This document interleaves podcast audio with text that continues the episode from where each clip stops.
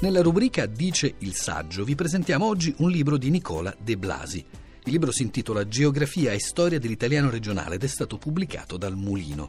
Nicola De Blasi, socio corrispondente dell'Accademia della Crusca, insegna storia della lingua italiana all'Università Federico secondo di Napoli. Tra i suoi libri precedenti segnaliamo almeno Il profilo linguistico della Campania, pubblicato dalla Terza, Parole nella storia quotidiana, studi e note lessicali, Liguori, e da ultimo Storia linguistica di Napoli, pubblicato da Carocci. Italiano regionale è una definizione in un certo senso intuitiva, è un italiano che cambia da una regione all'altra. In sostanza si vuole mettere in risalto che si parla in modi diversi nelle diverse parti d'Italia.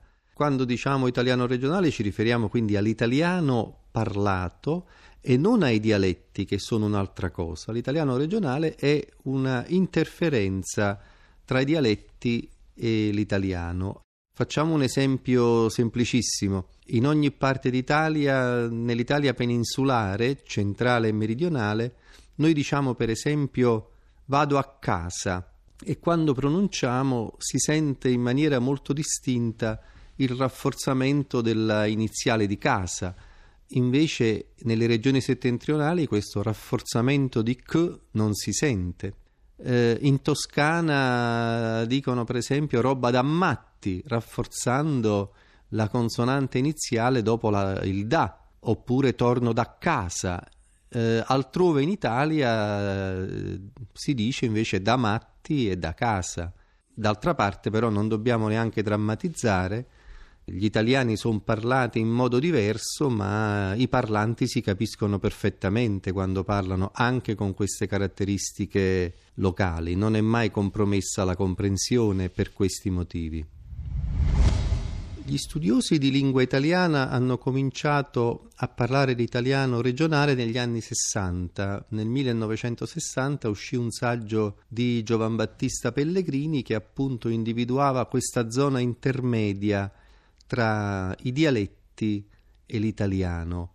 Eh, nel mio libro però, anche seguendo indicazioni di altri studiosi, raccolgo una serie di informazioni che eh, si riferiscono ad accenni di storici della lingua che già in precedenza hanno parlato in maniera più o meno definita di italiano regionale, per esempio Carlo Battisti, Giacomo Devoto, Bruno Migliorini, cioè glottologi e linguisti della metà del secolo scorso che in diversi accenni trattano dell'italiano regionale, anche se non hanno mai messo al centro dei loro studi l'italiano regionale.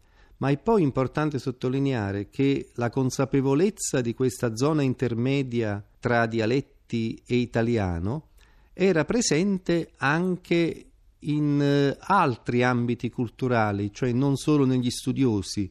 Penso per esempio a giornalisti, agli scrittori, agli uomini di teatro, e già nel primo Novecento, solo per fare un caso, il drammaturgo napoletano Roberto Bracco, per esempio, parlava di italiano sicilianeggiante o di italiano napoletaneggiante, e diciamo piccoli accenni di questo tipo si colgono anche in Luigi Pirandello, Edoardo De Filippo o ancora prima in Edoardo Scarpetta. Quindi l'idea che quest'italiano avesse coloriture regionali era un'idea abbastanza diffusa anche in precedenza, ed è interessante nel libro seguire anche queste linee al di là del campo strettamente degli studi linguistici. Spesso quando leggiamo o ascoltiamo discorsi sull'italiano possiamo ricavare un'impressione errata, cioè possiamo avere l'idea che la storia linguistica italiana sia nettamente bipartita tra prima e dopo l'unità. Ora, diversi studiosi eh, di storia della lingua italiana negli ultimi decenni hanno dimostrato che in effetti l'italiano era molto probabilmente parlato anche prima dell'unità, così come adesso sono ancora parlati i dialetti, nonostante molti abbiano l'impressione che i dialetti siano poco usati. Già prima dell'unità Manzoni parlava di un italiano che era a metà tra dialetti e l'italiano letterario, Foscolo parlava della cosiddetta lingua itineraria, cioè la lingua dei viaggiatori, ed è facile a questo punto immaginare che se l'italiano parlato esisteva, esisteva naturalmente anche l'italiano regionale, non solo nei decenni immediatamente precedenti all'unità, ma anche nei secoli precedenti. Beh, gli italiani regionali oggi in Italia sono tanti, ma per rendere bene di cosa si tratti dovremmo dire italiani locali. Eh, da un lato, cioè, abbiamo ampie aggregazioni di zone, regioni tra loro vicine, in cui si parla un italiano con caratteristiche comuni. Dall'altro, però, all'interno di una stessa regione possiamo parlare di italiani locali, quindi in un certo senso gli italiani locali sono più numerosi del numero stesso delle regioni. Quando cioè parliamo di regioni non parliamo tanto delle regioni amministrative, ma di aree geografiche che possono essere anche di diverse ampiezze. E succede per la lingua un po' quel che succede per la cucina. La cucina italiana ha elementi in comune, ma possiamo dire tra due famiglie difficilmente troveremmo due ricette uguali. Ognuno cucina a modo suo, anche se poi cuciniamo spesso piatti tra loro simili.